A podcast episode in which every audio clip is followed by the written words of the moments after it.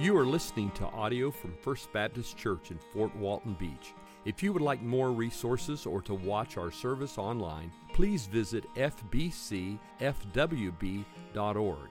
Listen in as Pastor Wade helps us abide in Christ and advance the gospel through the teaching and the proclamation of God's Word.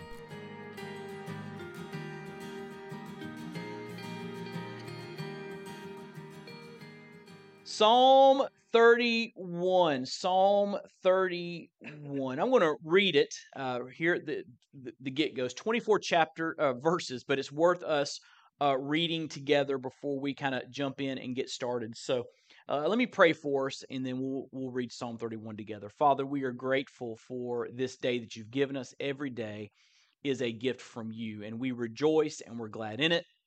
And we come to this moment, Lord, asking you for wisdom and strength uh, as we study your word. Open the eyes of our hearts that we may see the truths of Scripture and respond to what you teach us, Father. We'll thank you for that. May Jesus be exalted tonight. For us in his name we pray. Amen. Psalm 31, notice it says to the choir master. Some of the older translations say to the chief musician, a psalm of David. In you, O Lord, do I take refuge. Let me never be put to shame. In your righteousness, deliver me. Incline your ear to me. Rescue me speedily. Be a rock of refuge for me, a strong fortress to save me. For you are my rock and my fortress, and for your name's sake you lead me and guide me. You take me out of the net they have hidden for me, for you are my refuge. Into your hand I commit my spirit, for you have redeemed me, O Lord, faithful God. I hate those who pay regard to worthless idols, but I trust in the Lord. I will rejoice and be glad in your steadfast love because you have seen my affliction. You have known the distress of my soul. And you have not delivered me into the hand of the enemy. You have set my feet in a broad place. Be gracious to me, O Lord, for I am in distress. My eye is wasted from grief, my soul and my body also. For my life is spent with sorrow, my years with sighing. My strength fails because of my iniquity, and my bones waste away. Because of all my adversaries, I have become a reproach, especially to my neighbors, and an object of dread to my acquaintances. Those who see me in the street flee from me. I have been forgotten like one who is dead. I have become like a broken vessel, for I hear the whispering of many, terror on every side, as they scheme together against me, as they plot to take my life. But I trust in you, O Lord. I say, You are my God. My times are in your hand. Rescue me from the hand of my enemies and from my persecutors. Make your face shine on your servant Save me in your steadfast love, O Lord. Let me not be put to shame, for I call upon you. Let the wicked be put to shame. Let them go silently to Sheol. Let the lying lips be mute, which speak insolently against the righteous in pride and contempt. Oh, how abundant is your goodness, which you have stored up for those who fear you, and work for those who take refuge in you, in the sight of the children of mankind. In the cover of your presence, you hide them from the plots of men. You store them in your shelter from the strife of tongues. Blessed be the Lord, for he has wondrously shown his steadfast love to me when I was in a besieged city. I had said in my alarm, I am cut off from your sight, but you heard the voice of my pleas for mercy when I cried to you for help. Love the Lord, all you his saints. The Lord preserves the faithful, but abundantly repays the one who acts in pride. Be strong and let your heart take courage, all you who wait for the Lord. Wonderful, powerful psalm. And in your handout or on your handout, you see uh, the quote I share every week from Dr. Easley, which reminds us of the overall theme of the book of Psalms. God, the true and glorious King, is worthy of all praise and prayer, thanksgiving, and confidence, whatever the occasion in personal or community life.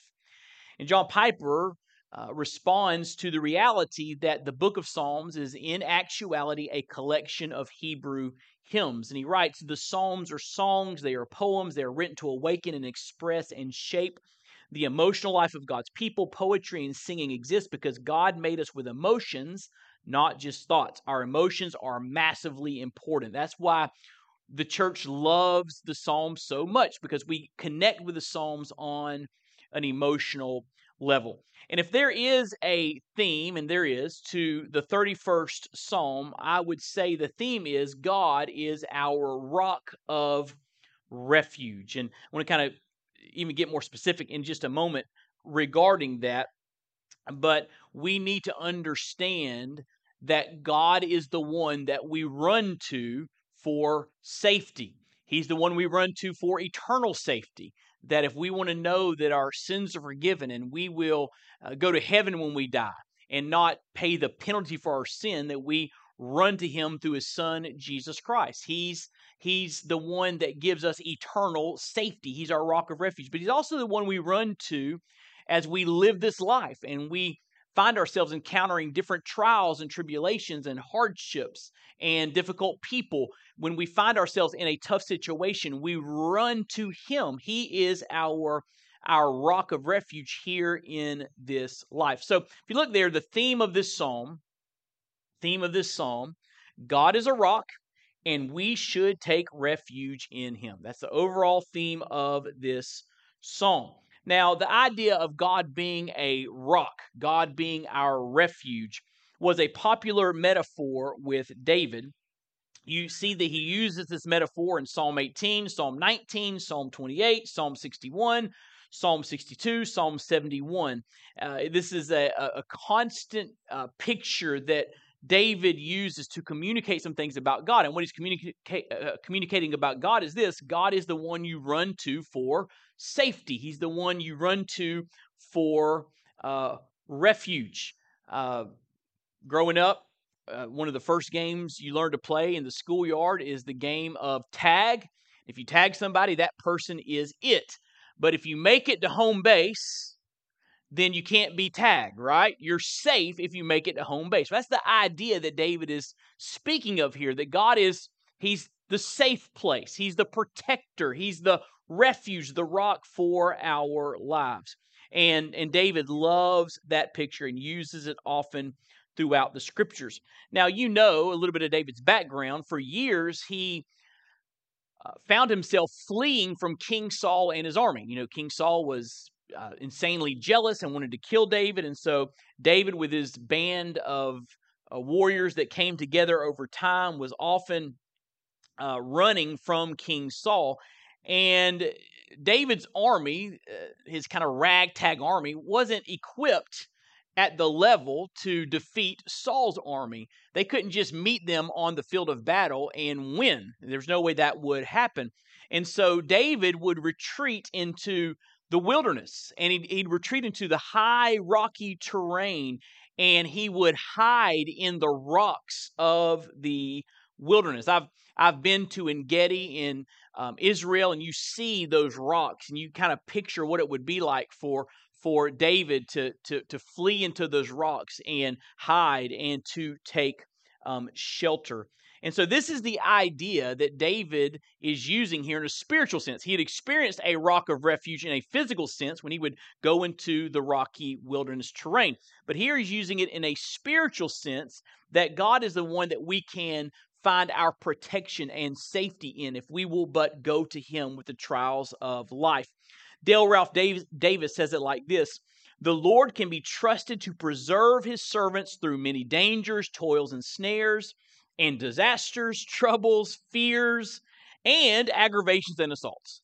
so, all that, all the things we encounter in life, the Lord can be trusted to preserve us, to, to keep us safe, to, to be our refuge, our rock. So, that's the theme of this psalm. But just a quick word about the purpose of this psalm. Notice it says there in verse 31, right, verse 1, right before verse 1, chapter 31, it says, To the choir master, to the chief musician. Um, the idea of this psalm is this we should petition and praise our rock in the midst of troubles. If God is a safe place, if God is a sure refuge to whom we can run, then we should praise Him for this. And we should certainly go to Him when we find ourselves in trouble. Hey, quick question. Quick question. Where does your instinct lead you when you find yourself in difficulty? If your instinct doesn't lead you immediately to the Lord as your refuge, then you need to understand what's going on in this psalm. The purpose of the psalm is to petition and praise our rock in the midst of our troubles. It's like David saying, Go to him, go to him, go to the Lord, go build your life on the rock, find your safety, your refuge in him. It's also interesting that this psalm is often cl- classified as a lament. Uh, David is lamenting here about the, the troubles in his life. And isn't it interesting that a psalm about how hard life is was to be used in corporate worship? It's like the people of God were being just very real in their gathering. You know, a lot of times we get together on Sundays and you know we put it on our smiling faces and we put on our church clothes and we, you know, we shake hands and hug necks and we sit by each other and we go to class and we drink our coffee and you know we're doing our Sunday stuff and someone says, you know, how you doing? Good. I'm good. I'm fine. That's good. And if we're honest, a lot of times we're not good right? Times are hard. And this psalm was actually meant to be sung about how hard life is. That's the the purpose of this song to say, "Hey, let's get real. Life is hard.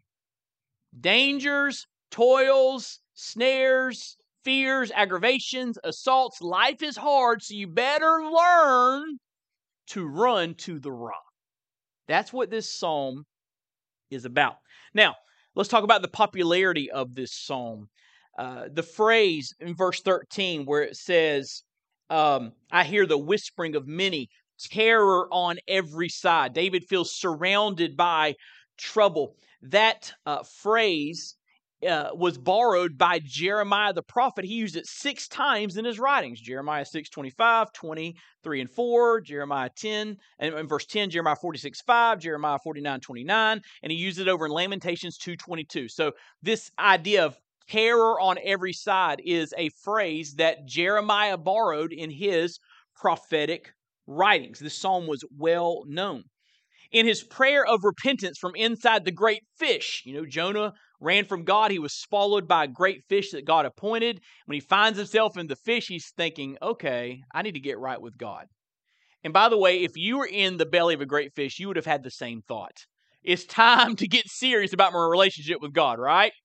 And in the belly of the fish, Jonah, this prophet running from God, quoted uh, the phrase, those who cling to worthless idols, which is found there in verse 6, or those who regard worthless idols. And he quotes it in Jonah chapter 2, verse 8. Again, borrowing the language of this psalm, indicating this was a, a well known psalm among the people of Israel. But the most striking of all, the most striking of all is found in verse 5. Look what it says in verse 5 Into your hand I commit my spirit. Jesus himself used that phrase as his last words before he died on the cross. You can find that over in Luke 23, verse 46. Jesus uses this phraseology Father, into your hands I commit my spirit. He, he lifts the idea from Psalm 31 as if to say, God, I am about to breathe my last. I entrust my life to you. This this psalm provided those very important words that Jesus used on the cross. So we can we can glean from all of that this was a popular psalm. It was a psalm that was used much in the uh, nation of Israel and in their worship. So, let me give you just quickly tonight four reasons that we should take refuge in the Lord. Four reasons we should take refuge in the Lord. I'm, go- I'm going to kind of kind of try to do what David's doing in this psalm. I'm going to try to just encourage you to go to the Lord with with with your life and uh, and give you four reasons to encourage you in that. First of all, he answers our prayers. Why should you go to the Lord? Because he hears us. He answers our prayers. Look what it says in verses 1 and 2. In you, O Lord, do I take refuge. Let me never be put to shame. In your righteousness deliver me. I love verse 2. Incline or turn your ear to me. Rescue me speedily. Be a rock of refuge for me, a strong fortress to save me. David displays confidence here that when he prays, God would respond. He just believes that if he calls out to God, his God, he says later in the psalm, God, you are my God.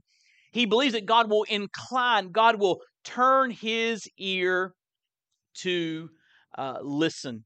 Uh, this reminded me of of my, my kids when they were little. I confess that there were moments when my kids were little and they were babbling about something that I wasn't giving them my full attention. I don't know if you parents or grandparents have ever been guilty of that, but You know, I'm uh huh, uh huh, uh-huh. And I remember my daughter one time, she she grabbed my face and turned my face because she wanted my undivided attention. Well, what David is saying here is this when I cry out to God, I don't have to grab his face and turn it towards me. Part of who God is, is he's a God who hears when we pray. He, he turns his ear to listen to you. David displayed confidence that when he prayed, God would respond. And you and I, we need to pray with this same confidence. Isn't it amazing? Now, think about it. When little old me or little old you, when we cry out to the God of the universe, the God who spoke everything into existence, he turns his ear to listen. Is that not amazing? It's amazing. And David's saying that's who God is. And so he says, Lord, I take refuge in you because you're one who hears me when I pray. I believe that because I'm saying, incline your ear, rescue me speedily, be a rock of refuge for me, a strong fortress to save me. David believed that God heard him when he prayed. And we need to have that same confidence in our prayers that God is listening. It is a really amazing thought. And I believe it's a thought that if we pondered more, it would spur us on to pray more, wouldn't it? Praying is not just religious ritual where you're just kind of going through the motions of doing something, you know, you're supposed to do. Prayer is talking to God and believing that God hears you when you pray. So he answers our prayers. You ought to run to him. Okay? You can ask me for things. I'll try to help you out, but I'm not going to 100% of the time going to come through. God does. Amen? Number two, He is able to handle our lives. He's able to handle our lives. Look what um, he says there in, oh, well, let me give this quote from Charles Spurgeon first about he's able to handle our lives. David walks through some things he's going through, and Spurgeon says this The avowal of our reliance upon God in times of adversity is a principal method of glorifying Him. So as David goes through the the stuff he's dealing with and how he can trust God with that stuff, he's in effect glorifying God.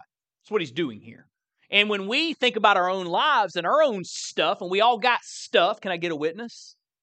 we think about our own stuff and we think about how God helps us with that stuff, when we when we're keeping like mental notes of that, we're glorifying God. We're recognizing that He is our rock of refuge. So let me just show you some of these. God guides. Look in verse 3.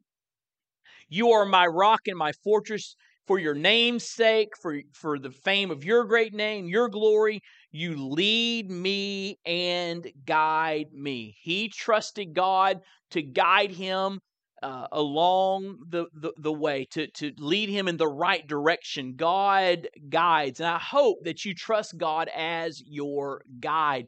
I hope that when you have a decision to make, I hope that you talk to the Lord about it. Certainly, the Bible talks about wise counsel, gathering information, but but go to the Lord and take it to the Lord because God will guide you.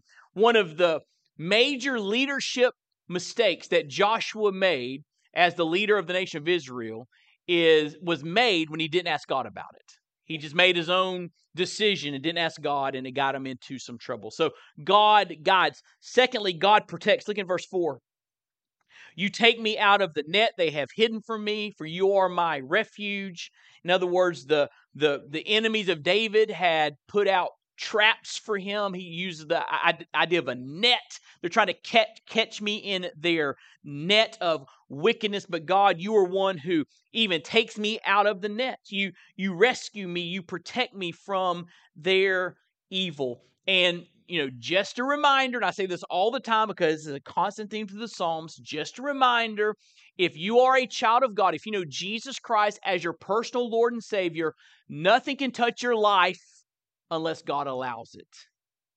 It's an astounding thought. God protects. Number three, God rescues. God rescues. Similar idea. Look in verse 11. Because of all my adversaries, I've become a reproach, especially to my neighbors, an object of dread to my acquaintances. Those who see me in the street flee from me. In other words, the whole world had turned against David. And, and because of the, the king's um, uh, desire to destroy David, it, it became an unpopular thing to hang around David. See what I'm saying? And no one wanted to be around David.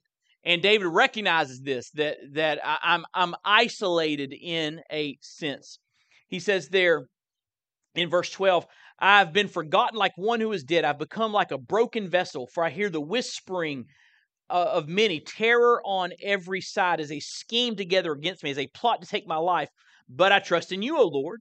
I say, You are my God. Which, by the way, just kind of aside, that's a good thing to say every so often. God, you are my God. And he says, My times are in your hand. Rescue me. Notice that Rescue me from the hand of my enemies and from my persecutors.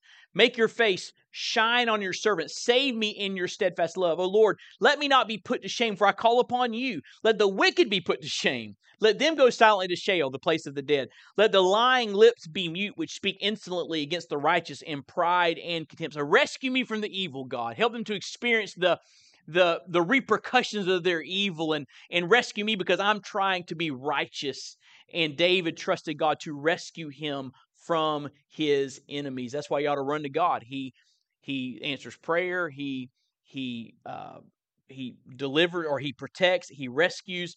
Third, he sustains. He sustains. He guides and he sustains. Look at verse twenty four. Be strong and let your heart take courage, all you who wait for the Lord.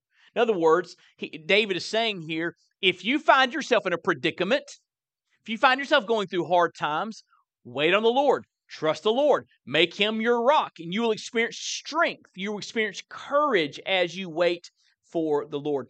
Derek Kidner, Old Testament scholar, says this the phrase, let your heart take courage, could equally be translated, he shall strengthen your heart. The latter seems the more meaningful and assurance of help to those who dare to count on it, rather than a double exhortation. But in either case, it does not promise an end to trouble, rather the strength to meet it. That's what Kidner's saying there. That that when you say God is my refuge, it doesn't mean all your troubles go away. It means that God is your refuge in the midst of those troubles. And that is uh, very, very important. And so, why should we take our refuge in the Lord? He answers our prayers, He's able to handle our lives. Number three, he loves us enough to discipline us. There's some interesting verses here we need to deal with. And, and I, what I want to do is I want to just give you kind of a brief theology of suffering. We talked about Job a couple weeks ago in my Bible study. Now, I want to talk just a little bit about suffering and some thoughts we need to have related to suffering because look what it says there in verse 9. Be gracious to me, O Lord, for I am in distress. My eyes wasted from grief, my soul and my body also. For my life is spent with sorrow, my years with sighing. My strength fails because of my iniquity. And even says, My bones waste away. Now, for a large part of the psalm, David's saying, Lord, there's evil all around me. Evil all around me. But in these verses, David says, There is evil within me. And and and David connects his sin, his iniquity to some of the hardship he's going through. He even talks about his bones wasting away, maybe even physical, uh, physical consequences for his sin. And so let me just give you just a few just quick thoughts to hang your, your mind on related to suffering.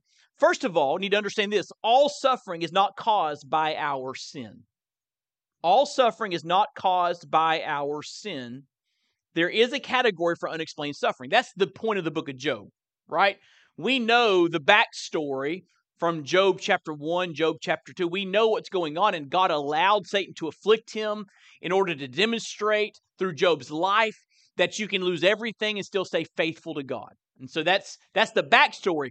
As far as we can tell, Job Job has never told the backstory. God never explains that to him, right?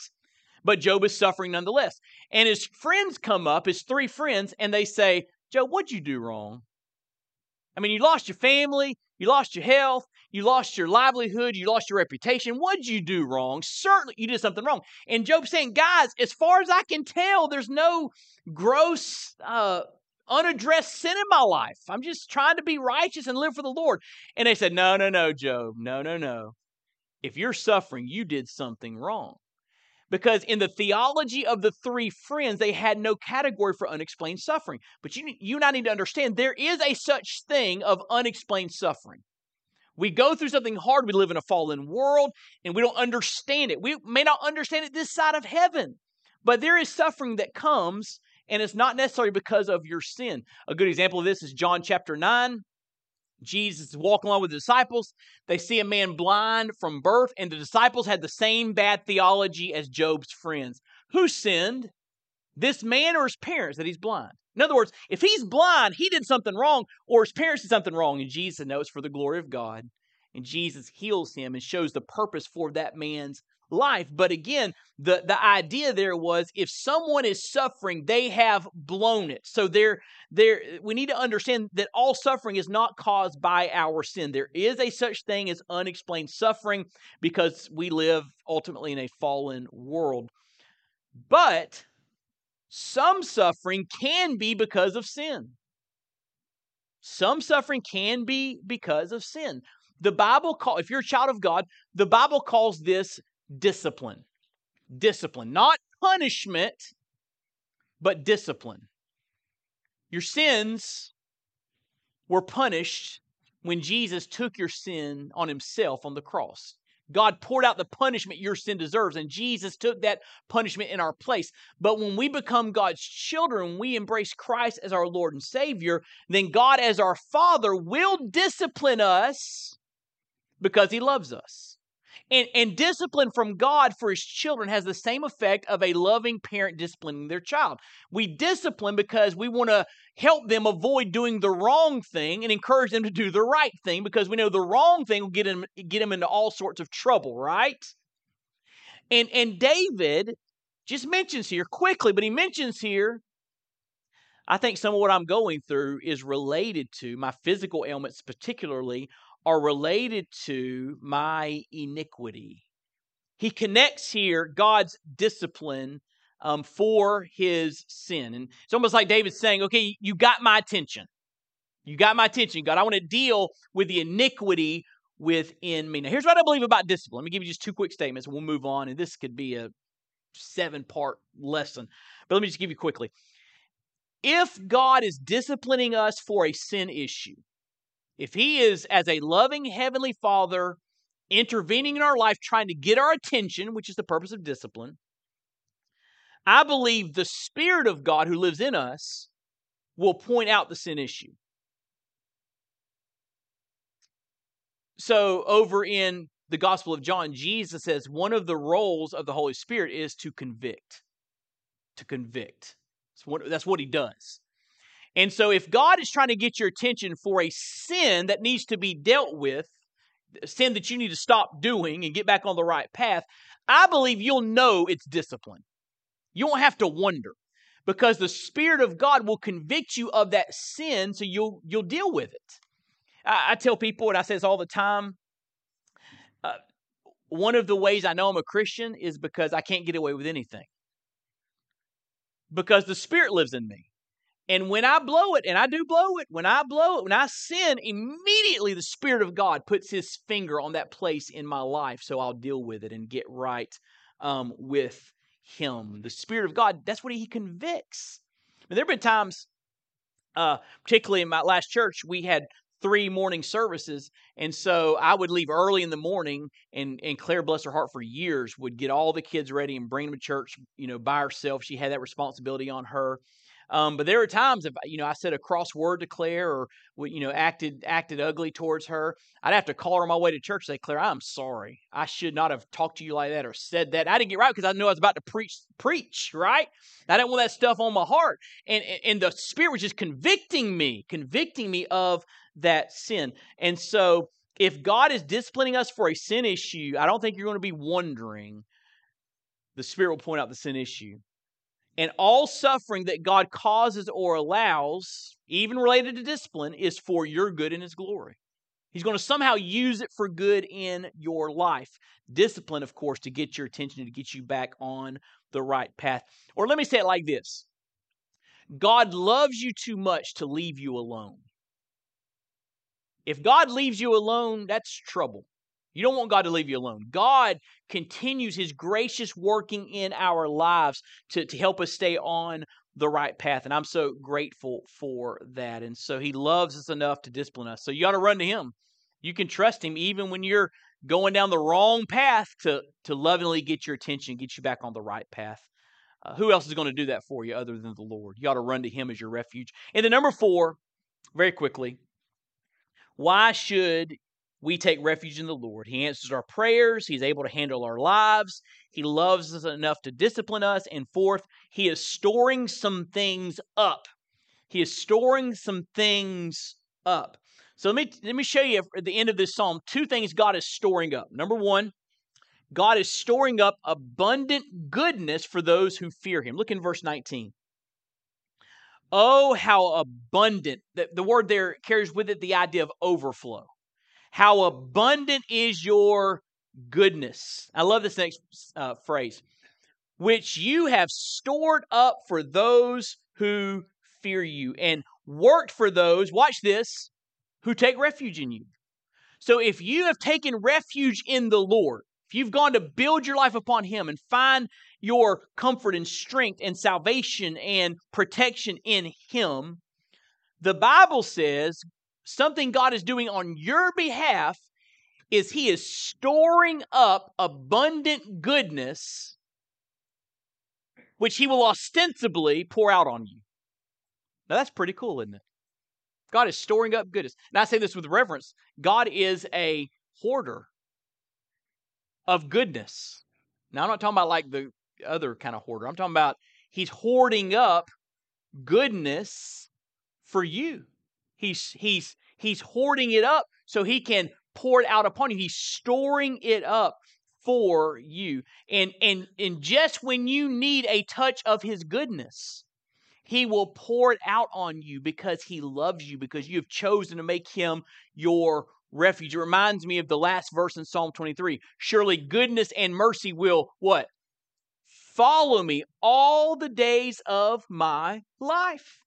And so, if you make God your refuge, if you run to Him as your Savior, if you run to Him when you have trouble in your life, if you fear Him, you can know, based upon the promise of Scripture, that God is just storing up goodness upon goodness upon goodness that He intends to pour out upon you in your life. Isn't that good news?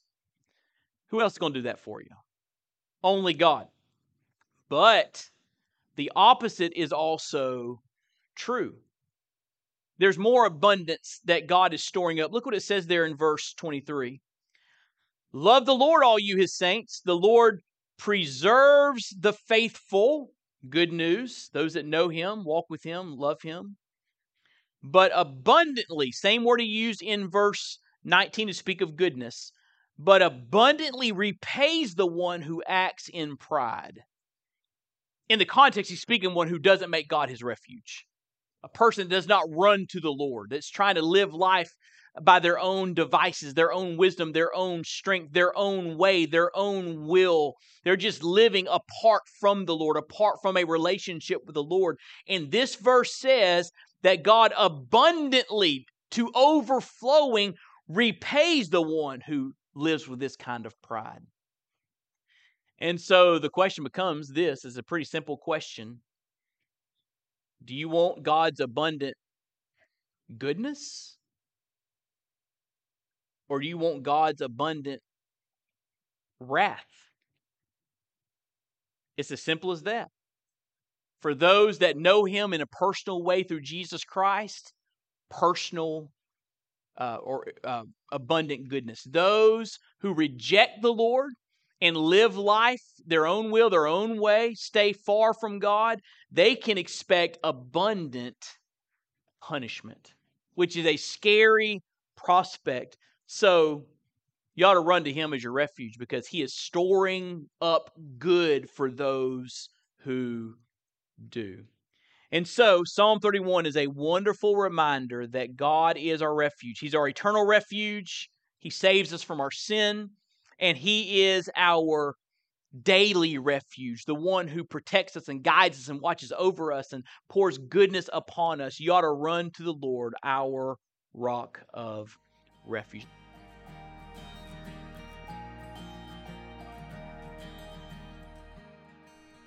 Thank you for listening. We pray you've been encouraged and inspired by God's Word. May the Lord richly bless you.